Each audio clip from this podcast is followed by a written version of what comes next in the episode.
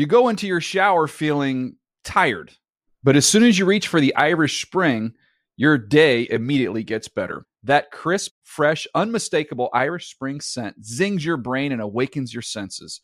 So when you finally emerge from the shower, 37 minutes later, because you pay the water bill so you can stay in there as long as you want, you're ready to take on the day and smell great doing it. Irish Spring Body Wash and Bar Soap. Fresh, green, Irish. Shop now at a store near you. Hey guys, back at the playground again, huh? Yep. You know what this playground could use? A wine country. Heck yeah, and some waves so we could go surfing. Ah, love that. A redwood forest would be cool. I'm in. Ah, ski slopes. Let's do it. Um, can a girl go shopping? Wait! Did we just invent California? Discover why California is the ultimate playground at visitcalifornia.com. Hey, it's Danielle, Will, and Ryder from Pod Meets World. Thanks to our friends at Hyundai, we were able to record a very special episode for you guys at the one and only, wait for it, Boy Meets World House. Take a listen. Are there any moments or spots on any of the sets we worked on over the seven years that you guys felt more at home, that were like your little spots on the set you like to hang out? I'm afraid it was the sink. Oh, really? Yes. Oh yeah, you had to act by the sink a lot. lot. Yeah, I was behind the counter, Yeah. right. Doing business constantly, Uh-huh. mom stuff. uh-huh. disciplining you in some way. This has been brought to you by the fully electric Hyundai Ioniq 5. New episode out now. You can listen wherever you get your podcasts. What's up, everybody? DJ here from Move the Sticks. Along with Bucky Brooks, our podcast, we look at the NFL through a player personnel perspective, looking at teams, looking at matchups, looking at the NFL draft. You can catch us on Move the Sticks, NFL.com slash podcast, as well as iTunes.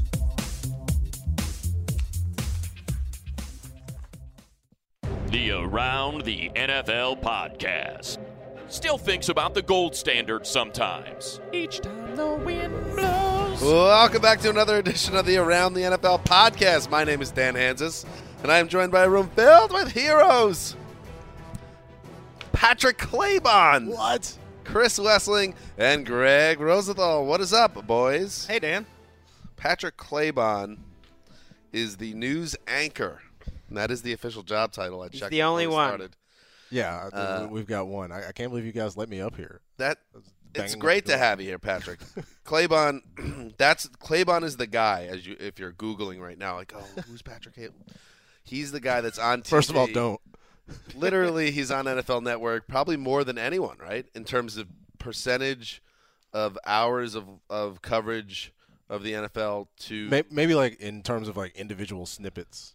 Right. Like the But you your the face is probably on NFL Network more than any other face. Would yeah, you be do the updates at the at the top of the hour. Here's some breaking news, or if some big trade happens, you're usually kind of like the guy in the bullpen, and it's the reason you have such a great relationship with you know the around the NFL crew. You're sitting right next to them. You're just Yeah. waiting for them to call you up, coach.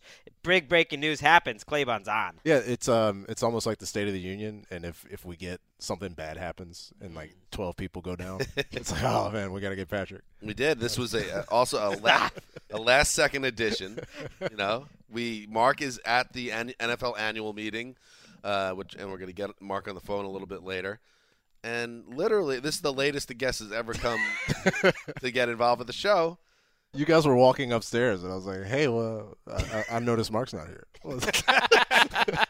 That's a great way to be. That's, a great the- idea. Greasy wheel. No, is it the wheel that's greasy gets the squeaks? It's between grease, between grease and squeaks, all is evenly applied. I believe that's Um, but welcome, Patrick. It's great to have you on the show today. It's Uh, nice to have someone. You know, now Dan Dan is always very confident. He's got the best voice in the room, Mm. and now he's got No, some major competition. no, not at all. It's it's Dan one hundred percent. That's a beautiful voice Claybon has. Yeah, Plus, I'm I'm a little under the weather after a Vegas trip this weekend, which maybe we'll get to a little bit later. Um, so I'm not operating at peak uh, vocal Efficiency. efficiency. Thank you. Good show today. I or like mental efficiency. yeah, or mental efficiency, as you can tell. Good show today. Coming up, we are going to hit all the news um, around the annual meeting right now. Uh, what's going on? You know, free agency, week three of free agency, or, or is it over? Wes, is free agency just kind of It's over? been over since Yeah. like the second day. Yeah, it's kind of weird. But there are guys. There's still signings going down, and you know, of course, the Kaepernick thing's still hanging over several teams. Uh, but we're going to get into the news all around the league. Also, uh, as I said, we're going to give Marc Sessler, the Sizzler, also known as the Quiet Storm, a phone call. He's in Boca Raton, and this. I mean, this is just Sizzler in in heaven. This is Marc's. This is his peaceful place. He's on his own. He's getting to be out in the mix, uh, talking to different GMs and coaches.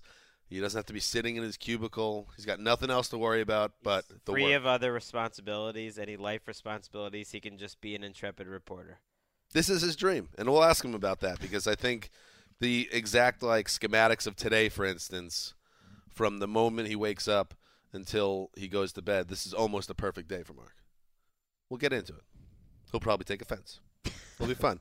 we'll also um, talk about a segment called "The Darkest Timeline." Where we pick out some scenarios, realistic, plausible potential scenarios around some NFL teams that would have um, terrible effects on the franchise in the 2016 season season if it um, the scenario came to fruition. Uh, so I mean that's not the most um, you know happy topic, but we got to look. There will be moves made by teams in this month that will ruin their season. It's just the way it is. And next month the draft as well. For the next two months, this is where the gravy gets made. I like it. The doom gravy, I call it. And it's it's happy in terms of we're looking at it, this. These things could not happen. So mm. Yeah, this is the darkest timeline. This is the Maybe we'll have a light So- timeline. Maybe maybe Positive. if we have nothing to talk about, there'll be the brightest timeline. Right. But that's not as fun. Nobody likes Right? happy. Right, was Sure. By the way, Wes, very very uh, feisty today. I don't know where you got this idea from. I- Wes, I've heard Wes start arguments with seven people today since you've been in. You've only heard one. I've been involved. I'm always tracking things. Yes, many, including me. There was one about the soft, the NFL media softball team. yes. and that's the only one. I I have eyes on talent. I'm the manager of the NFL Media softball team. There's a particular woman that works at NFL Media. We I- won't say her we name. Stop now. Whatever. uh, going on. That I am of the belief, based on a conversation, is very talented, and we need her on the team at all costs. Wes says, "No, you've never seen her play. Why would you assume?" My my whole thing is that since you started this, you are already assuming who's good and who's not, and you have no idea by how they move about the newsroom if they're good players or not. I think you should hold off on decisions until you see these people on the that's field. a, that's fair. but this is what I this is what I'm getting at. So you know, we got into an argument about that. Dan, I have 17 years of softball coaching experience. How much? Whoa, this is the real thing. He wants the GM job. He wants the coaching job. It's a coup. Then Greg, you got into uh, you Oh, got yeah. into it with Where did we- where did we uh, like stand on that? multiple things. Well, that's because gr- the biggest story of the day, Greg Are we- decided was not a story. No, I- we'll- are we? we'll get to it. Are we going to add that to the show? Case Keenum. We putting that in the top. Should lead with it. We'll talk about Case throw there. Keenum. Yeah. So, Throw in there. and then there was another person that you were feuding with on some level. I can't, I can't remember anymore. This is feisty West. It's good. Didn't happen. It's good. It's very good. I love Just throw that last one West. in it didn't even happen. Just making it when up I think now. of it, I will say who it is. Uh, so that's the show today, and uh, let's start by going behind the glass now, saying hi to the Irishman, Brandon McGinnis. Dan, how you doing? How was your St. Patrick's Day? Oh, it was very good. After we- I mean, we taped early, got Yeah. out of here, had a nice time. And you have a Guinness? Of course. Dan, I gotta ask though. Yeah. Uh, what's the uh, current situation with my roster spot? Oh, Oh wow. You know what? It's it's funny you ask that because first of all, of course you can be involved with the uh, tryout process, uh, but we've had enough people. We've had enough people ask Whoa. that I can't say yes to everyone at this point. Like, Whoa. I didn't take that. Tryout process. I didn't take that as a slight. I Any take any it, r- roster request that starts with first of all. well, I mean, we talked about it about like what a week ago. Yeah, I haven't had an update yet. it's definitely something that's on my mind, and it's, it's I have it written Sort down. Sort of fascinated how he gets tryout process, Mm. and this other woman that you were talking about is already like the starting second baseman or whatever. Well, you know uh, challenge accepted. Uh, I'll prove it to you, Dan. That's all right. Sometimes you just, as a manager, you got to go with your gut. You're more like a, a Moneyball guy and metrics and No, I'm studying the notebook. No, I, I'm I go uh, with my eye. I but see you it. have to see it first. She's got it. She's got what it takes. The special something. Uh, all right, let's do some news. Florida Stanley smiles. Florida Stanley is happy to go to work. Florida Stanley is who you want on your Florida team. All right, anybody know? Anybody? No idea. No idea.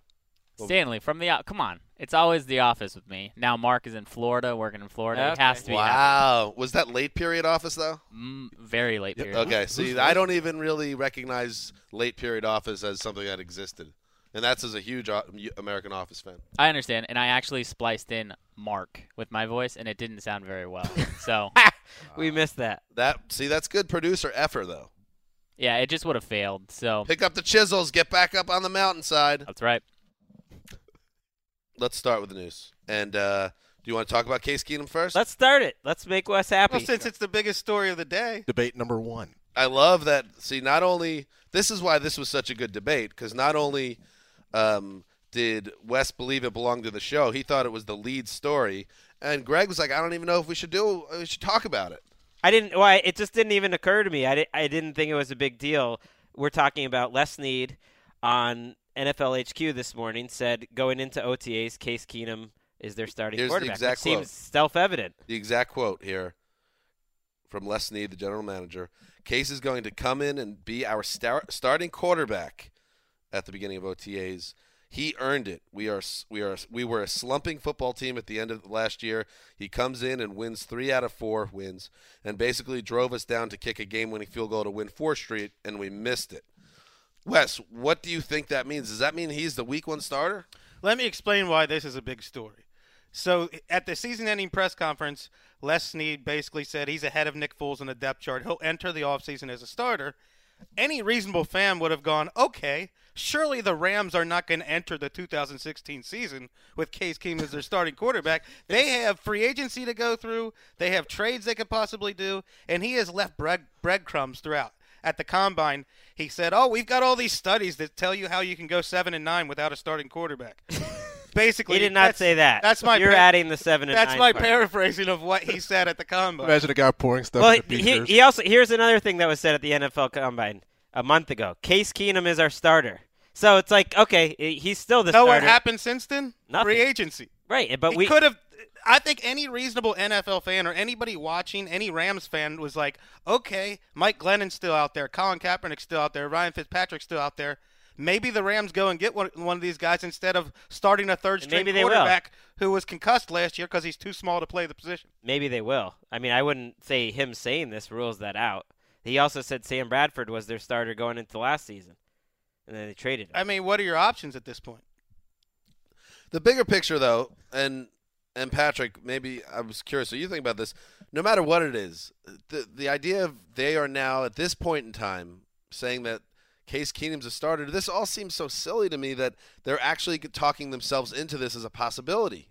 It's Case Keenum. I I think they've they've waded into the, the first step of, of acceptance, and now the idea is is to explain it to, to everybody and say, well, yeah, this is I'm going to rationalize why Case Keenum is our guy because he got those QB wins uh, at the end of last year, which are the best way to determine how good somebody That's is it. at playing a position. That's a little bit of a La Raville Magnifico of the general manager, by the way. He should know more than anyone that you can't just hang team wins on a quarterback's performance. But but he can. He, he's not he's not doing it, but he wants at least somebody to say, "Well, yeah, he's right. Case Keenum wins football games, and so that's an okay thing." Well, they've Case Keenum is going to be our quarterback. Well, they've wa- they've looked around and they see what's out there on free agency, and they clearly weren't excited about anyone that was available. They haven't made any inquiries, as far as we know. They're not interested in Ryan Fitzpatrick. They're not interested in RG three.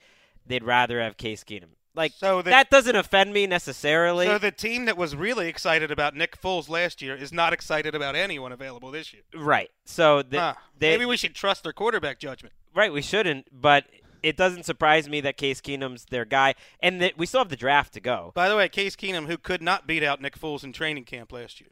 But he didn't have a. Did he have a chance? They weren't really competing. He was. Well, it seems he to was me you should be competing. pretty open-minded. If you think he's that good now, why weren't you as open-minded as you should have been last year? Maybe Case Keenum is really cool. Like he's a really good guy.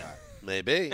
and Les doesn't want to go out trashing this guy, and he says, "Hey, you know, Case Keenum did good things. He's a person." Some under and under uh, hashtag wins, he's lost ten of fifteen starts in his career. Ooh. So you can't really Not can't only a hang small that one sample either. size, but also recency bias. But it's trending up. Well, they also they they have the draft coming up. They have Sean Mannion's on the roster. Come on, Mano. Who knows? Come on. Shano the Mano. They got to draft. Maybe they'll draft. They've someone. literally said three words about that guy since they drafted. I guess part of my point was He's him, a guy. him saying this this week doesn't mean to me that they're not trading for Mike Glennon. I mean, they might be trading for Mike Glennon. Who who really? Sure, knows? that's Just 'cause fine. they said this doesn't mean they're not going to do That's that. fine. I prefer my theory, which is the Rams come up, they concoct new ways and creative ways, and they should get credit for this to finish seven and nine every single Mm. season in perpetuity. Well, I think we can all be right on this. They're not mutually exclusive answers. They True. can be But- they can be totally clueless, As- and this can be meaningless all in one. As we just proved, well worth talking about. Though. Indeed. Good convo, guys. Thank you, Dan. Feisty. It's so weird though because literally Chris Wesseling is was the biggest fan of Case Keenum in the country. Whoa. There was a a year or two ago. But As Wes it- has clarified Wait, hold- more like a late season shot in the arm solution. It was right? also we should find some tape, Brandon. It was You also- go back and find some good ones. in comparison to the human pick six Matt Schaub, who was the alternative to Case Keenum at the time. He was a lot more fun to watch. There was, I do believe this is two years ago. There might have been some Tony Romo comparisons thrown around at one point. Poor man's Tony Romo. Yeah, All right. What kind of poor man? the destitute man. I, I'm, They No collarbones. I'm sad because I at wanted all. the Rams to capture Wes's heart. They're moving to LA, It's not gonna happen. and uh, it just doesn't seem like it's going to happen. It's not gonna happen. All right, let's move on. Uh, Russell Okung, um, offensive tackle, former first round pick of the Seahawks, hit free agency um, this year, looking to make big money, and he's doing it without an agent. So he's looking to save that 3%. The initial uh, agreement that we heard about, he signed with the Broncos, a five year, $53 million deal. Sounds pretty good, Yeah. Mr. Claybon, right? Yeah. However, Russell. little digging uh, makes the contract very interesting. Uh, Okung signed a one. This is what it actually is: a one-year deal worth five million, uh, which includes a four-year, forty-eight million dollar team option. A team source uh, told NFL media insider Ian Rapoport. Um, zero guaranteed money. So. Uh, the Broncos later confir- confirmed the deal. So this almost feels like, and I hope it works out for Russell Okung, but feels like a cautionary tale about why it's good to have an agent, right? Yeah, I mean they're they're going against negotiators. They're going against people whose job it is to negotiate big time contracts. If you're the person on the Broncos side of the ledger, it's like a professional baseball player going up against some patsy who plays on the weekend. So it's it's not a surprise Or that Is they're going to be at excited. our softball team. Or Master P. or Master P. Oh, Yeah. I That's like the ultimate bad deal, right? Master P. Ricky Williams deal. rookie contract That under said, Master P. that said, I think people are piling on this a little too much because a lot of it's coming from the agents. Yeah, and they're very self-interested in Mm. saying, "Oh, let's let's pick on Russell." Okung." There's never going to be a shortage of agents willing to expound on how great having an agent is. And they're they're, they're always going to be they're always going to be there. And there's guys, uh, you know, Ray Allen did it in the NBA for a while that that have made it work. But this is just an example of a guy. I, I, a part of it is probably a deal he'd like to have back, and, and part of it is a guy who's betting on himself. Right, he is. And it's a little misleading to say there's no guaranteed money. He has a million dollar workout bonus, so if he just shows up to his workouts, he's getting paid a million. What if he gets caught in traffic? Yeah, or or he got hurt or something. Have you crazy. considered that he's at a competitive disadvantage in contract talks? Because as a player, he's not allowed to even talk to these teams during the legal tampering period. right? Wow, yeah. So he had to wait until it start, which started everything late. It's a very similar deal to the one Kelvin Beachum got, which no one's really talking about. Uh, it was, But he signed a one-year, four million dollar deal. They can go to five. It's basically the same deal, and then the team has the option to pick up four more years. The difference is Beachum basically got his first year is more or less guaranteed. But Okung's a better player, and yeah, he would have done better. He would have done better if he had an agent. I think it's pretty obvious. But it's a big signing for Denver. We haven't really talked. We hadn't talked about this move at all, just in terms of the signing. Ryan Clady's now out there and probably will get cut or traded. And Russell Okung's a big addition for a team that's lost a lot this week. They're overhauling their entire offensive line. It seems they signed Donald Stephenson to play right tackle, moved Ty Sambrailo, their for their second round pick last year, I think, inside the guard. So looks like they're gonna. I think they'll be a run first team, and they're gonna pound the ball. A team that was barely holding the line together. Uh, Yeah. Patchwork last year wound up winning the Super Bowl. So Right. It, it really the Broncos thing really took care of a lot of cliches about winning the Super Bowl and stuff like, uh, you know, got to it start. It all starts up front. Well, up front they were terrible. They were pretty terrible the whole year, and they were on their fourth and fifth string. And you got to have a quarterback to win in this league. Their quarterbacks were among the worst quarterbacks in the league. Uh, meanwhile, on the throne of ease, the New England Patriots have yet to give up on getting back that draft pick that they lost, the first round pick, as part of the uh, Deflategate scandal. Uh, Bob Kraft said Monday that he sent a letter to the commish, uh, Roger Goodell, uh, about a month ago, asking for the NFL to overturn the penalties related to last year's deflated football scandal. Here's the quote from Kraft. I personally wrote a letter to the commissioner responding to his comment that if any new facts came up, he would take them into consideration. I personally believe when the league made their decision, they did not factor in the ideal gas law. They admitted that publicly last year. I keep on hearing ideal gas law. It's one of those things. How can I take this seriously? If you say it over and over again, people will think that it, it has a point. The ideal gas law. Hey, Rog, did you think about the ideal gla- gas law? Come on. To this day, the most stunning thing I've seen in the NFL that the Patriots lost a first round draft pick for throwing a slightly infl- deflated football. Just insane to me that they lost a first round pick for that. Oh, that's where you were also arguing with Shaq about the Patriots. You were ah. yelling in the middle of the newsroom with him. Oh yeah, that's true. Feisty. See, you're feisty today. I also got into it with Ely. There we go. That's right, over a tweet that went wrong. We're up to four. Okay, Four of come the seven. on. I don't take any of them seriously. They're they're all just joking around. It's feisty, that's all. I just like that people send letters. Uh, now, I, Yeah. I, I would imagine that a letter to Roger Goodell might get like lost or. Think it's handwritten? Yeah, it's probably uh, there's a wax seal where he's, he's talking about the first Does a round raven pick. deliver it? Yeah, just It- Hedwig flies flies through the door. I like that. th- Well, the Patriot. They even if you listen to Kraft talk, he he knows they're not going to give him the first round pick. He he seems pretty aware of it. I mean, literally at the exact same time as this is happening, the NFL is appealing to overturn the suspension and thinks they're going to win. So why would they why would they change their mind on the punishment just because of new information that's come out? Other the than NFL thinks they're going to win. well, I don't know if they think they're going to win, oh. but a lot of people watching it think there's there's a chance that they'll win, and they're battling to do it. Why would you do it if they don't think they're going to win? I don't know. I al- Wasting money. I also In saw too deep. Some tweets about um, if he were to reverse this decision, this would leave the league open to get maybe questioned on somehow on other levels of this whole mess. So yeah, I don't think that first round pick's coming back. Uh, in other news, the NFL, you know, listen, it's an American sport, right? But they're looking to make it global. Breaking. You love the globe, right, oh. Greg? I, I would love to travel. I know you don't like the rest of the world. I Like, love I love the world. I love our listeners. I just traveling not my my favorite thing to do. Like everyone's, oh, I love to get to you know Spain this year. No, I'm okay. Have you ever spent like half a day just looking at a globe? No, have you? Yeah. What do you? What, I'm you fascinated. what was your takeaway? Well, I mean, there are countries that are maybe not where you thought they were, or countries you never heard of. To me, I, I love globes and maps. But do you, do you like traveling, Yes. Patrick? I wish I had the money to do it more. If I could teleport, I- I'd be huge. on See, travel. I'm with you on that too. And the- if I knew every language, Yeah, no, the language barrier is huge. scares me the language barrier. I, I rented a car in, in Costa Rica from some guy named Danny in straight cash. Otherwise, I, oth- otherwise I would have been completely stranded. That guy was shady. I think. yeah. Anyway, so the league uh, is returning to Mexico City in 2016, as we already knew. Uh, but according to NFL Media's Albert Breer, uh, there could be a regular season game in China as early as 2018 and Germany in 2017. Uh, that development on uh, China was first reported by Fox, uh, but that is that's thinking big.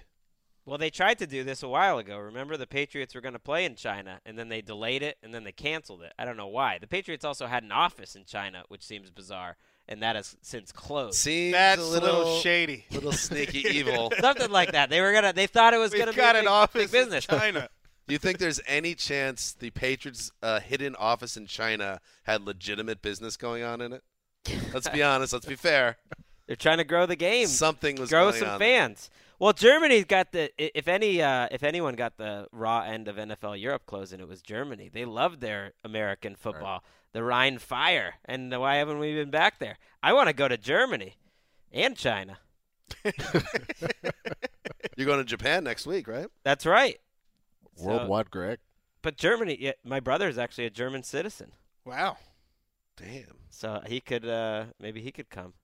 Tell us about your relationship with your brother. We're close. We're good. I've never met him. No. I've met Yeah, your he's parents. not out here too I've often. met your wife, your children. Yeah, he's not out here too often, but we have a good we have a good relationship. You know, it's been some things over the years, but we've always been pretty close. You know, and Wes, you could speak to this. It's not hard, it's not easy being brothers. I don't know, Patrick, if you have any. Older. Uh, it's just tough. Yeah, got to work through some things. It's just it's a lot of work sometimes. There, there's, I think there's always that point in any brother and brother relationship, and Mm. it, it all depends on how you go after that Mm, point. That's a good point. That's And, uh, true. For some, it's better than others. Uh, wait, are we hinting at the Brother podcast coming up later this year?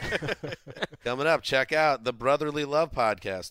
Uh, in other news, Darrelle Revis uh, under the knife. This is kind of a interesting story, a little wrinkle that I heard after the original post that we wrote Friday. He's sidelined two to three months by wrist uh, wrist surgery, uh, an injury uh, reportedly that he suffered his way back as week three. Played through it, didn't really show up on the injury report, uh, which would say, "Oh, are the Jets going to get banged on this and have to pay a fine?" But apparently, Revis didn't report the wrist injury uh, at the end of season checkout, uh, and the team, the Jets, just found out about it last week. So now he goes under the knife, and he'll he's expected to be ready by training camp. I don't see it. He's a 10-year veteran. I don't see it as a big deal that he's going to miss the offseason training program. But he's your best, highest-paid player. I'd rather Darrelle Revis not have uh, his wrist cut open uh, by surgical tools, but that's what's going on with Darrelle Revis. Any thoughts, anybody? Well, I uh, if the Patriots had this sort of news, you'd be playing some sort of silly theme song with aliens invading and things crashing. Basically, the Jets don't have a starting quarterback. We're a couple weeks into free agency. Their best player, which they're paying uh, seventeen million dollars to be a B minus facsimile of what he was Oh, the B last minus, time he was with the Cool. team, now is uh, undergoing surgery. Don't forget that their franchise player has a broken leg and may or may not be ready for week one or may or may not be traded. Ooh, that's another one. That's good. Do we have any? We, we got to come up with some Jets crap. Well, uh, maybe, maybe not. You can do whatever you want. Okay. I mean, I, I'm I'd be totally fine if you want to work with Brandon towards some type of uh, Jets drops. I know you don't like drops. It's called a production element. Yeah, production element. That Wes doesn't like that name. Uh, th- I'm wide open, and Okay. you know, I can deal with it. All right. You can spoon it out and take it. You know that whole thing. Moving on, Hue Jackson. Uh, the Browns are connected with uh, Robert Griffin III now. Uh, he visited with the team. Griffin, of course, visited with the Jets a week earlier. Hue Jackson s- called it a great meeting. The coach of the Browns. I think he's obviously a tremendous talent and a great young man. I told Steve Wyche, our own Steve Wyche. Uh, I'm going to get into this a little later in our darkest timeline discussion, but I'm just thinking, uh, seeing what you guys think is that this is this a move that the the Browns should seriously consider? Do they want to be the team that tries to fix Robert Griffin III? Yeah, why not? I, I mean, considering the way things have gone, um, and like we, we mentioned the, the possible darkest timeline implications, but but why not? Uh, you, you've gone into with with hope that Johnny Manziel will be your starting quarterback. So Yeah, but how did that work out? What do you mean, why not? The why not would be what is Robert Griffin, you know, Robert Griffin III's 2014 season would be why not, and then him getting benched last season. well, he- he got he got benched, and we can say that those circumstances around his benching aren't, aren't really parallel to other benching circumstances in, in the NFL. What, using uh, a concussion as an excuse to bench a guy, basically? Well, That's how I kind of. What are you saying, Greg, about the organization?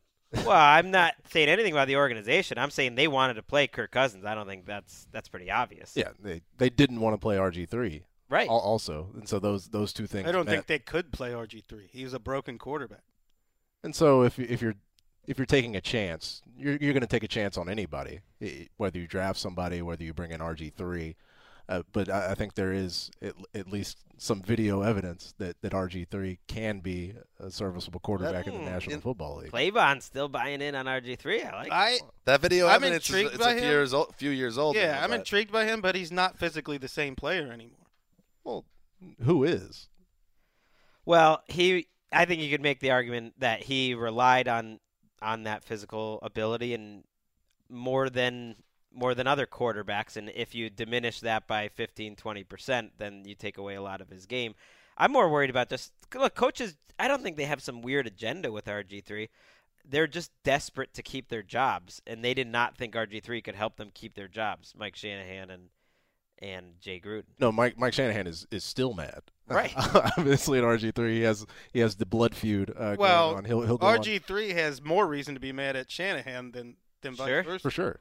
You've got Shanahan going on John's radio AM four thirty in Right. Hoboken to, to talk about um, you know, I how think- awful RG three is. Not to mention putting him on the field with a busted leg. They, the Browns would have to be very anxious, even if they really were sold on RG3 and liked the idea about just adding that this sort of guy as their quarterback again, like this big story that's not necessarily that a real starter in the NFL, like just getting back on that after the two years with Johnny. Uh, in other news, Chris Johnson will remain with the Arizona Cardinals. NFL media insider Ian Rapoport reported Thursday that Johnson uh, will return to the Cards on a one-year deal worth three million. Um, Rapoport also reported Johnson turned down nearly double that amount for another team. Uh, the Dolphins were interested in Chris Johnson. The Dolphins are interested in a lot of running backs that aren't signing with the Dolphins. Uh, at, at what point uh, should friend of the podcast Mike Tannenbaum get w- worried, Greg, that they might not get a running back in this market?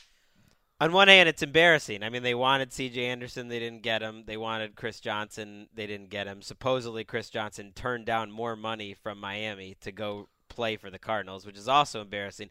On the other hand, I like Jay Ajayi. Like, is Jay Ajayi worse than Lamar Miller? I don't know. I knew know. you'd get a Lamar Miller and crack in there somehow. Is he worse than Lamar Miller? I don't know. I, I thought he looked pretty good. I don't know why they're so. I guess you need more than just Jay Ajayi. That that's obvious.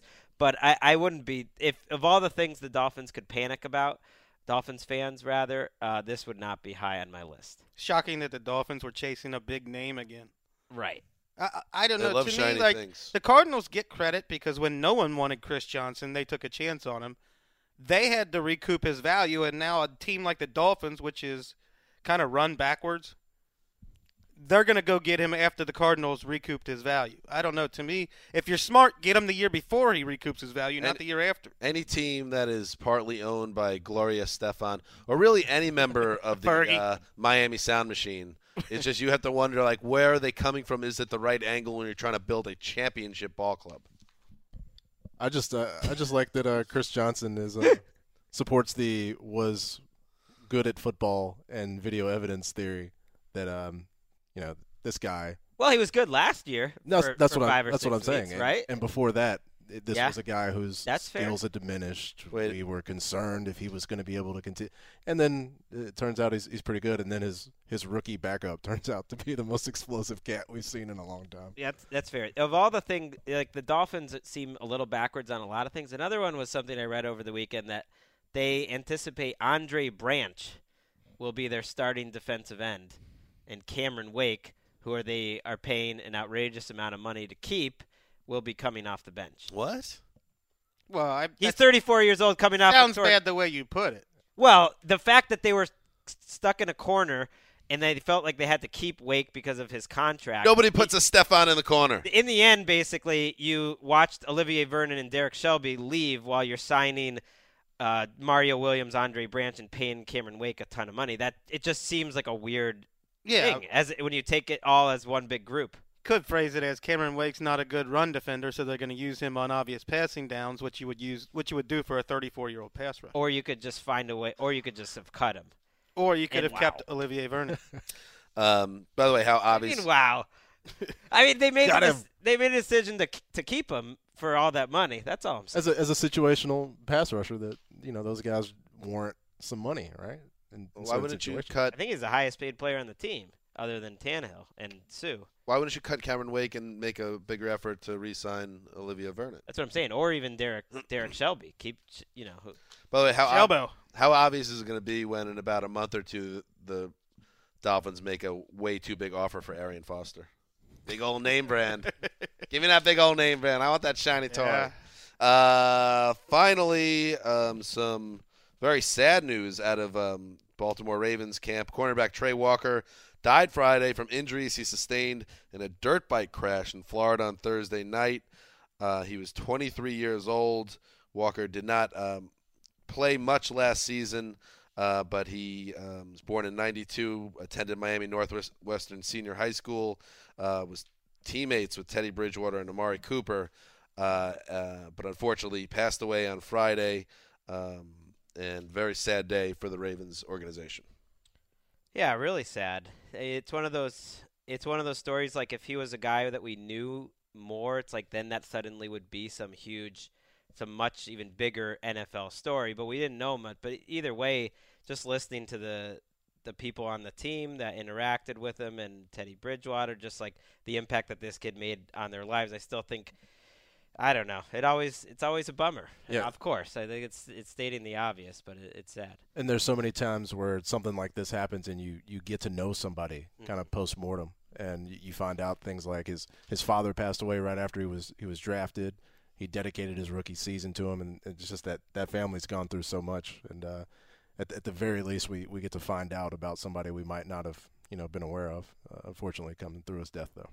Yes. Um, all right. So that's it uh, for the news. Uh, we wanted we want to talk to uh, Marc Sessler Oh, about, yeah. about the NFL annual meeting visit there. Ask him if he's done any jogging there. But before we do that, let's hit a little eight o'clock sunshine. Speed round, Patrick Clay. Eight o'clock delight. Speed Come round. on. Oh, da- wait! Kill the music. I wanna I wanna set it up right. Oh wow. Eight o'clock delight. Delight. Writing it down so it gets in my head forever. And now let's do it. It's a speed round, Patrick Claybon. Eight o'clock delight. uh, yes, Darrelle Revis had surgery. So, so did Joe Haden, the Browns cornerback, recovering from ankle surgery. This is the last thing you want to hear, right, Wes? No more bad news for the Browns. They're saying he might not be ready for week one. That's a concern. Oh my God! Uh, former Jets wide receiver Jeremy Kerley signed a one-year deal with the Detroit Lions. No more Megatron problem, right, Patrick Claybon? No, it's it's our we just lose one of the best to ever do it, so we we got Jeremy Kerley now. Everything's all good. Curl bomb. Uh, James Starks, the running back, uh, took a look around in free agency, decided he's going to stick with the Packers. A two-year, six million dollar deal. Gregg Rosenthal. I feel like James Starks will be the backup running back in Green Bay for the re- the, the end of time, the rest of eternity. Doesn't seem like a bad gig. No. Uh, Jaguars uh, have hired defensive coaching legend Monty Kiffin, the godfather of the Tampa 2, uh, is a 76 year old man. Is that too old, Wes, to be coaching in the NFL? If you say so. What do you think, Greg? 76? too old? I don't know. His defenses looked pretty old the last time he was in the NFL. Not a lot of success for old Monty. Still got it. Just saying. Still got it, Monty. Now known as Lane's dad. That's sad. We've come full circle. That's true. Um, Steve Belichick is a guy that's not Bill Belichick. Uh, the Patriots have promoted him to safeties coach. His oldest son. Championship. Forget Josh McDaniels. Now we got the succession plan. It goes right to Steve Belichick when Bill Steve-O. retires. Everybody should check out Marc Sessler's high octane profile on Steve Belichick from a year or two ago. Just Google that bad boy. Right. Steve-O. Yeah. Ceslo in a big spot. Love it. Succession plan. Love it. Dawn Aponte. Ooh, this is an interesting thing. Greg had some hot take downstairs. Dawn Aponte of the Dolphins says we will, will there will absolutely be a female GM one day. Greg, Well, you're hitting me at more the end of the speed round for this. This is a nuanced conversation. You, no, you need to get it exactly right in 30 seconds. You say there will be a U.S. president before a female GM. Well, that NFL. that seems obvious because we have a, a favorite that's that's a female. But I yeah, I said some of the obstacles I think to become female president might be even lower than it would be to female GM. I thought you were That's talking how about tough it would be. team president. No, I was talking about a U.S. president. All right. The obstacles are the same, I guess, for both. They're I mean, similar. I mean, the NFL, is- we still got a way to go. It's kind of an old boys club still. That's a tough business. Whoever So is America. whoever yeah, that's true. Whoever gets whoever is the first female GM will have earned it. That that's for sure. She'll have to battle through a lot of BS. Let's hear more on women's issues, Greg. How much time do we have left, Brandon? Just a little bit. All right. Tell, tell me about your thoughts on women, Greg. I thought the uh, the Oh, Indian s- Wells president way out of line. There we go. Nailed it. Eight o'clock delight complete. Wow, he got bailed out by the music there. Another a, a- another uh, Miami Dolphins owner that reminds me, you know, C- Serena and Venus Williams. Both Williams doing sisters. a great doing a great job in ownership. Fergie, Estefan. I don't know if anybody else from the Miami Sound Machine, but it's a real interesting thing that's going on down there in Miami. I don't know as many Sound Machine members as I should. D- do you know any besides Gloria Estefan? Negative. I don't think Carl Peters does. on keyboard. Wasn't Gloria Tony Ste- Ritchie on drums? I don't know. These are all Think- Oh, you had me. I believe that. I I was think heated up. Gloria Estefan's husband was in Miami Sound Machine. I think you're absolutely right. Claybon's going to be the co-host on Dan's Gullibility podcast. No, absolutely. Coming up later this offseason. With two spoons, I ate that. Only at NFL.com. All right, let's get uh, the quiet storm on the horn. Uh, Marc is in Boca Raton for the NFL annual meetings, talking to people, writing up copy. Marc, you there, buddy? I am present. How are you? Doesn't that sound like a guy at peace and at ease right now? We just Is were, that what I am? Well, Dan, Dan was talking. He posited the theory, and I think there's a lot to it that this this sort of day, this sort of week, is Marc Sessler in his element. Uh, a sunny locale, some intrepid reporting. You're on your own. Not not some cubicle under fluorescent lighting. Might be a couple drinks at night. You know, there's just a little bit of everything to make the sizzler sizzle. I think it's a great event. I mean, I it, of all of them, I certainly enjoy coming here. Uh, it's very different than the other ones. I think from a job angle, kind of an emerging storyline this week for some of the reporters is that the league, whether maybe it's just the layout here at the hotel, the league has done a nice job, uh, probably from their angle, of getting the NFL coaches and GMs as far away and decentralized from writers as I've ever seen in the four years that I've been here. So, Well, it's- you've it's yeah. Uh, no, I was just gonna say you've shared stories in the past of like seeing uh, Bill Belichick in his swim trunks and flippers heading towards the pool in the lobby, things like that. Uh, you're not seeing, you're not not as many cameos.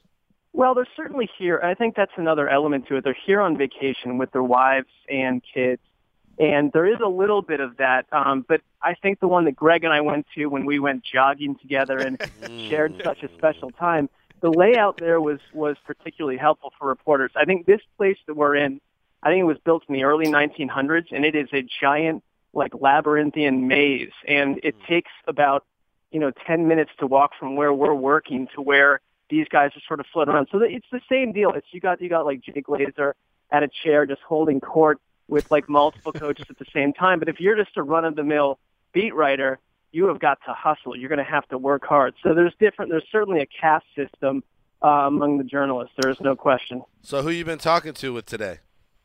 Uh, I talked to Jason Licht today, the Bucs GM. Nice guy. Uh, it's Any it's a- takeaways there? Takeaways from him, I think he's very optimistic about this team. And one one takeaway I'd have is that he seems very into the idea of Dirk Koetter taking over. And I, he he he basically, you know, having come from Arizona, he compared him in many ways to Bruce Arians, saying that his time has come a little later than people thought, but also from the elements of an offensive mind. He just seems to have like great respect for both of those guys. And so along the fact that they re-signed they have their backfield in place. Uh, they're just on an offense. They they seem to be very encouraged about what's happening on offense. Of course, I had three and a half minutes with him, so I did not like dig into the deep intertwinings of his like soul and what's happening. Like him It and was Adam great. Schefter are like walking through a meadow outside the castle while you're getting three minutes. How many minutes did you have at Nipper's back room? Uh, that place is a horrid. I mean, and I. It's Wait, what is the is that? It is. I basically shared with Wes that where they've, you know, we're stationed not here at this hotel. We're at a different one. It's certainly a nice hotel, but there's, you know, a limited uh, array of options at night because everything down in Boca Raton essentially seems to close at 10 p.m. And I asked, I didn't want to assume, but I asked the cab driver, is that because a lot of people here are extremely old? And they said, yes, it is. That is a one large uh, reason behind it. So there's this place kind of close to our hotel um, up the highway called Nippers, which apparently is open till 5 a.m. And I came in on Saturday night kind of late, so I thought, let's give this place a shot. It's like the only place with lights on, but it was an absolute debacle. So I was there for about 15 minutes and went back to the hotel room. And there's not been a lot of uh, nightlife elements to report up till now. What's interesting to me too, though, is like have knowing your nightlife habits. You kind of like bars that are a little, you know, off the beaten path, that maybe aren't in the best physical shape, and nothing too glossy about them. You like a place that's kind of like a hole in the wall. But Nippers, even by that standards, uh, was not acceptable. Yeah, I think your in your assessment is 100% correct. I do like those places, but what they have to have is a little bit of mystery, um, history, a little bit of class to them, something about them that's a little strange. This had none of that. It No was just like intrigue a- at Nippers. No, no, it's just like a room with a window and like a bad pool table and a bartender that definitely did not want to be there. So I, you know, not really making my top 100 list of Boca Raton hotspots. There are certain bars. Some would say almost every bar that if you order a cocktail, you don't um, ask for like the lemon slice or the lime slice. Uh, because Smart. you know it's not up to code in terms of the cleaning process. Nippers sounds like a place you would never get the fruit and the drink. That is, you you've already felt the vibe of this place. I I would never drag any of you to to this place. I would never eat there. I would never drink there again. What if it's 4:15 a.m.?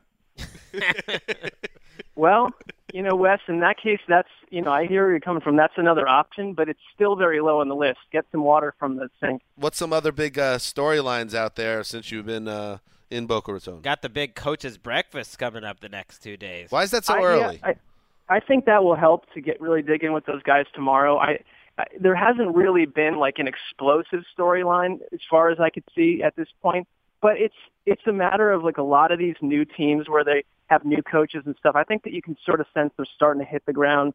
Uh, they're starting to get like their their sea legs under them and feeling good about their teams. They're just this is the time of year where every one of these teams feels extremely optimistic. I mean, even the the Browns are walking around that way. You know, Reggie McKenzie you couldn't there were like six or seven people trying to get interviews with him he's very popular all of a sudden so you know maybe some of these young teams that are starting to get uh to turn the corner and get some attention Hey, Marc, it's uh, Patrick Claybon. These guys were walking into the studio. I, I- the door didn't close, and I ran in and, and took your chair. Um, I like it. Yeah, man. This is excellent. You got to be proactive. You, you talked about uh, no explosive storyline. Does, do you think that helps maybe with like the breakfast setting and getting some guys to open up and actually give you some stuff? That's a uh, good news anchor question. Yeah, I think so because I, there's certainly ground to cover with all these people. And I think it's because there has been, you know, limited access up to now. And when you ask, you know, you reach out to the PR guys, you say, "Can we talk to a coach?" All they'll say is, "Well, if you're going to be at the breakfast, that's your opportunity." So they're trying to hold the, a lot of the coaches back till then, but a lot of the beat writers and stuff have gotten, I would say, big nuggets. You know, the major elements out of, uh, you know, the general managers because they meet with them kind of privately. It's usually Monday morning. But yeah, there's no there's no doubt because you have a full hour and you know everyone bum rushes like a Rex Ryan for the first 20 minutes, but with any of these guys, you then have another you know 40 minutes to sit down and really. Sometimes some of the best stuff happens at the end when they're getting tired of it and they want to go and they start to get loose with their lips and everything comes out. And so who knows what could happen. Wow. I like that. Now, now, uh, that that felt like a promise, Sessler, that you're gonna drop a bomb around 8 a.m. Eastern time tomorrow. Well, I need to Yum. produce something. You've been doing fine, and it's not your fault. There's no rules pop. I mean, the reason we normally at this time would be talking about all the different rules that they're going to be debating, but the reality is w- we can talk about that Wednesday when when we get the final words. But uh, they're not very interesting this year. They're not big rules changes. They're they're minor tweaks. Once they begged off on making any uh, catch rule changes, it kind of removed the intrigue. The press conference think- today yeah. was just explaining the catch rule again, which we've Yeah, you're- before. You're absolutely right, and I and I've told Wes for, for multiple reasons that this would not be the. If I were to outline and craft an event for Wes to be at, this would not be it for multiple reasons. But number one might be had he been in that press conference when that you know Dean Blandino was going through game tape and trying to explain why the catch rule still makes some sort of human sense. I think Wes would have gotten out of his chair and started to set people on fire. So Well, I'm I, glad yeah, I don't wasn't think there. if Wes putting Wes in a Set room people on fire. You said. I think wedgies Yeah. would have been administered. Murderers. Not fire. Escalated quickly. if Wes was in a room uh, with the competition committee as they're explaining the catch rule, I think there's a good chance Wes is not working I- in the NFL by the end of that day. also, I couldn't possibly understand the catch rule because I'm so dim-witted. I have to have it explained to me over and over again. Uh, Well, fine. and that- Yeah, yeah, go ahead, that Marc. seems to be their take. Is like we're just going to try to make the public realize that it's their fault they don't comprehend Right. what a It's catch an, is. It's an interesting take when one of the longest tenured head coaches in the NFL has no idea what a catch is. Um, Finally, Marc, uh, no Gregg Rosenthal this year. Will you A, be jogging, and B, who would you jog with? Or C, could you go solo jog- jogging if necessary? I will have to go solo. I've been to the, Ah. you know, again, I'm in a hotel. Not, I, I will make it say it softly. It's not next door to this place, so there's no one there that I've ever even heard of. So I'm there by myself, and I've been to the gym a couple times, and uh, no, not ventured outside yet. It's not really. There haven't been a lot of daylight leisure hours for me to go do that at this point. So, All you know, you just go to the hotel gym and you do what you can. Well, good intrepid reporting as always. Uh, Marc Sessler, you could you could find out more about Marc's journey at Marc Sessler NFL, and also on Instagram at Marc. Well, my name, I believe. Okay. All right, buddy. Enjoy your uh, enjoy your trip and uh, keep up the good work. All right, I like Patrick's debut too. Goodbye, guys. Later. Thanks, man. Everybody's liking it. You get the news anchor in the chair in a big spot, and away we go. Uh, I wanted to talk about Vegas, but I don't have time. Maybe we'll talk about it on our next show. Um, so let's go and get into our final topic of the day, and that is a segment that we like to call the darkest timeline. Now, let me explain what the darkest timeline is. Um, this is where we are going to each bring us, each of us will bring up a plausible scenario involving one of the 32 NFL teams that, if it were to come to fruition, that team's chances in 2016 uh, would be really significantly dimmed in terms of having any chance to be successful and certainly to uh, compete for a Super Bowl trophy. Um, so, um, now again, this needs to be a scenario that is kind of in the winds right now, something that could actually play out. Um, so we will start. Why don't I start just to get it going um, with, and I'll bring, I'll talk about the Jets because uh, the P scale. Yeah, listen, the P scale. It's at seven and a half now. I'm worried about Ryan Fitzpatrick, uh, and that is the darkest timeline. Ryan Fitzpatrick signs elsewhere. They get behind Geno Smith as the Jets' Week One starter, which the owner and GM have both not necessarily, you know, brushed off as something that can't happen. And I think in that case, Gang Green would be doomed to a miserable season. Would test my fan. It would be a very hard season to watch. I'm so far out on Geno Smith now, and Mike Maccagnan all of a sudden will go from Golden Boy to the guy that blew a season by getting too cute with uh, the quarterback position. That is the Jets' darkest timeline right now. I don't think he went dark enough. Yeah, that that's. You didn't even cover the Muhammad Wilkerson trade. Ooh, get rid of Wilco. What that that? Oh, he's out the door. He's traded in this scenario. Darkest timeline. So they, uh, I kind of okay. In that case, He's starting for the Oakland Raiders this year. they make a decision to get younger and try to free up some space. Yep, yeah, Mo Wilkerson being traded. That's pretty dark too.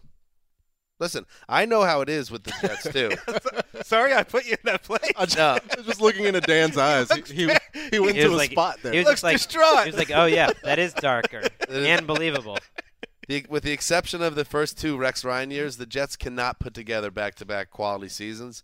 So I'm I'm fully Oh no. fully ready and prepared if things go back to hell again this season. And yes, if we have no Mo and no Ryan Fitzpatrick, no hope. The darkest timeline of the New York Jets. Patrick Claybon. I, I want to say Oh. though, when Mike Maccagnan says that that Geno Smith had a good offseason for them last year and it wouldn't be the end of the world if he's their starter, I think he's telling the truth. I mean, I was excited. Whoa. I, I don't think Geno Smith. If you look at Ryan Fitzpatrick's career and you look at the skills that Geno Smith showed, even in the in the minimal amount that he played, I don't think he's a much lesser quarterback Here we or go lesser at all. Here we go again. necessarily. Wait, but you are Gonna do this you are again? incredibly biased. You're the only person in America who still believes in Geno Smith. I'm not the only. I don't know if he's the only person. All right. I don't think I don't Pretty even believe in him necessarily. I just think he can be the 23rd best starter in the league or whatever. Ooh, he could and also that's be about what I would expect Ryan Fitzpatrick to be this. I don't know that Geno ever had the talent around him in New York that Ryan Fitzpatrick Well, of did. course not. And That's not to mention point. Chan Gailey, not to mention having Chan Gailey around him. Stop. First of all, 23rd best quarterback. That's not right. Uh, what I'm saying for next year, I'm not He expecting could also Ryan be the Fitzpatrick. 53rd best. I'm not expecting Ryan Fitzpatrick to repeat his season. You know who else is in, is Mike Maccagnan? Because if they thought he could repeat it and that the, he's just a great starter, he'd be signed. Well, that's not necessarily true because what's complicating this, and maybe it hasn't been talked about enough, is that the Jets have like no money to spend, so they need they almost they feel like they have to play hardball here because they there's only one other team in the league that has less cap room than them right now. So there it's a couple issues that are all coming together here. Maybe they're still playing it right, but it just it's it could end very dark. And uh, now Patrick Claybon. Well, I've I've channeled my Marc Sessler and and I started thinking about the Cleveland Browns and the Mhm. potential for the darkest timeline with them. They've got Sashi, they've got Paul. Um, everything is is trending up. We're- Sashi. we're training. Mhm. We're, we're training towards a future, and we decide that um, RG3 is, is not going to be a, a good option. Neither will Cap, and we're going to reach for a familiar face in Brian Hoyer, who will be available. Oh. And in the face of, of all this change, you say, We're looking forward to the future, everybody. You can believe now Brian Hoyer's They're back. bringing back Cleveland Springsteen. Yeah, and the the rocket never gets off the ground, and it just detonates there on the launch pad. Did you guys see the news item that um, Waze? Uh, now, if you put it into Google their Maps, yeah. What's that? Wasn't it Google Maps? Google Maps or whatever it is. If you search sadness uh, in their app, like directions to sadness, it takes you directly to the Browns' home stadium. That's it's awful. The, It, that's unfair unless Brian Hoyer comes. Yeah, back. I think Then you probably have to live in Cleveland legitimate. for that to work. I don't even know, but it either way, it I, there's this feeling like oh, let Hue Jackson fix fix whoever they get. That's gonna work, and yet that feels like Hoyer. That wouldn't there wouldn't even be optimism for that.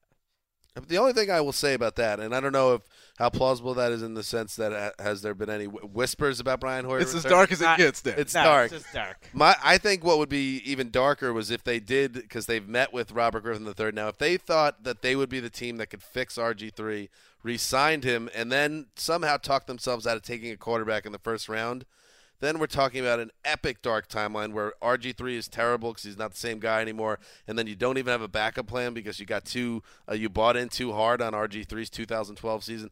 It's a lot of ways. There's a lot of directions to go when it comes to darkness in Cleveland, I guess. For sure. Uh, Chris Wesseling, you're up, baby. Get feisty. Well, there's a team here that's being called a Super Bowl contender because of what they've done in the offseason, and I think it could go the other way. Mm. The Houston Texans. Dark, let's talk about a dark timeline. Okay, the team that benched their starting quarterback three quarters into the 2015 season. Not not like in December three quarters, literally three quarters of one football game. Yes. Let's say by halfway through the season, they come to realize, wait, we basically just signed a more expensive Mike Glennon. Brock Osweiler is not the answer. He's the guy who got benched for a broken down Peyton Manning. Oh. This is what we're left with. We're not a Super Bowl contender. In fact, we don't even have a franchise quarterback. We're back to square one. We might have to turn back to Hoyer.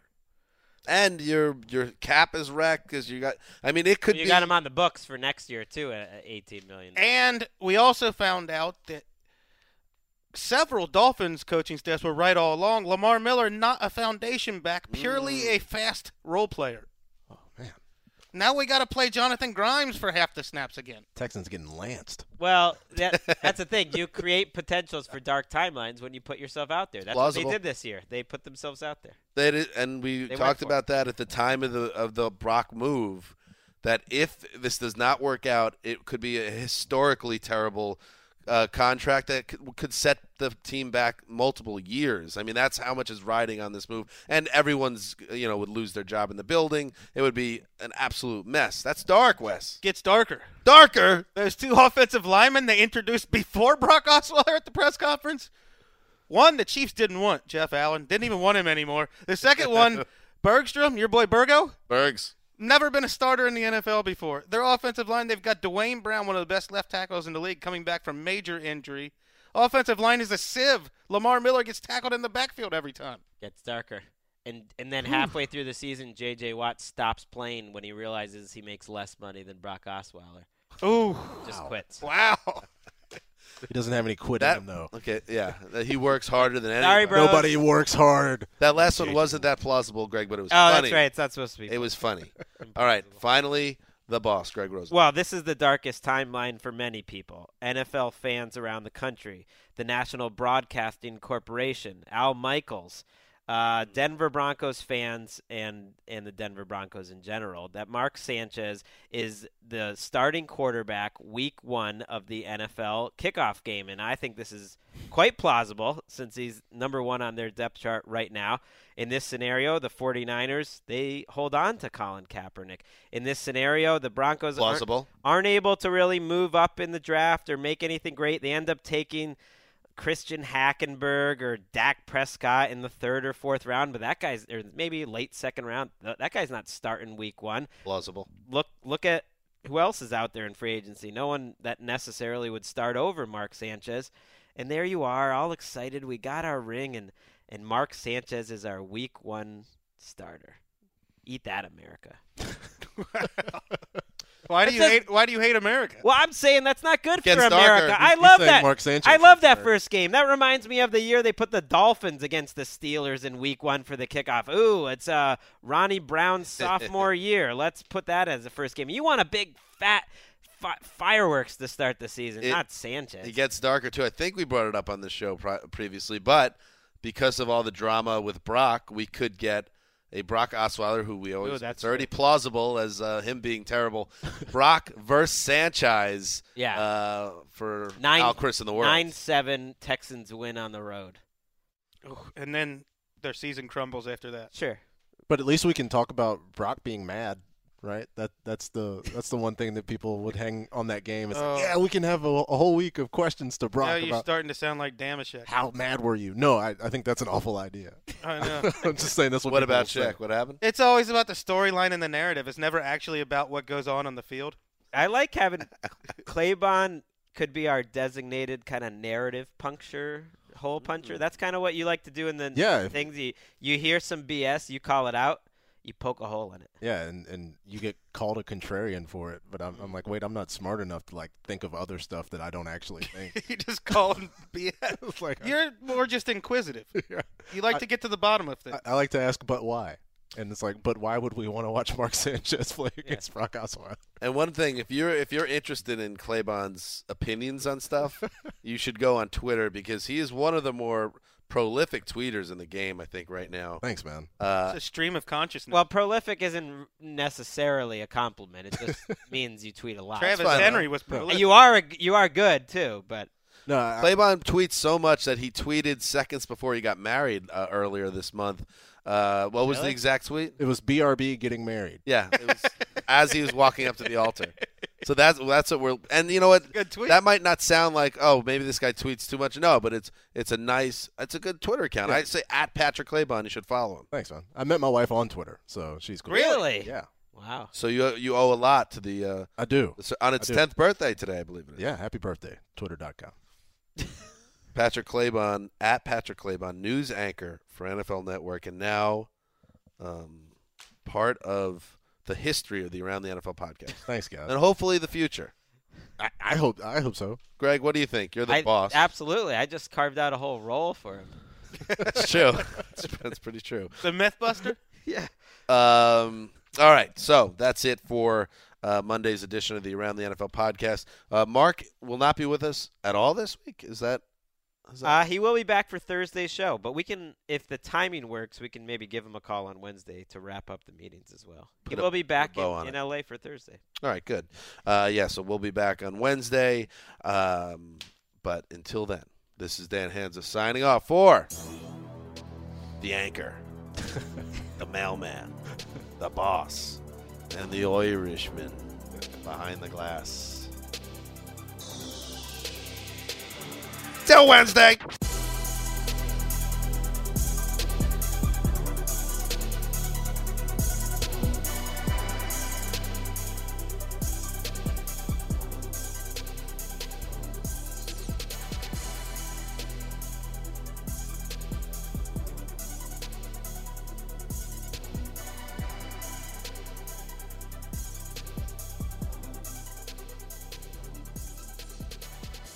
Podcast. Look, look who's on TV right now. Yeah, we did it. Patrick Claybon. It's magic. Oh, nice.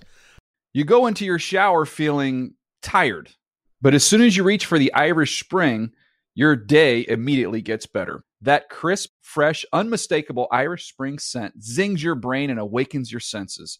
So when you finally emerge from the shower, 37 minutes later, because you pay the water bill so you can stay in there as long as you want, you're ready to take on the day and smell great doing it. Irish Spring Body Wash and Bar Soap. Fresh, green, Irish. Shop now at a store near you. Hey guys, back at the playground again, huh? Yep. You know what this playground could use? A wine country. Heck yeah, and some waves so we could go surfing. ah, love that. A redwood forest would be cool. I'm in. Ah, ski slopes. Let's do it. Um, can a girl go shopping? Yeah, baby. Wait. Did we just invent California? Discover why California is the ultimate playground at visitcalifornia.com. This is the story of the one. As head of maintenance at a concert hall, he knows the show must always go on. That's why he works behind the scenes, ensuring every light is working, the HVAC is humming, and his facility shines. With Grainger's supplies and solutions for every challenge he faces, plus 24 7 customer support, his venue never misses a beat. Call quickgranger.com or just stop by. Grainger, for the ones who get it done.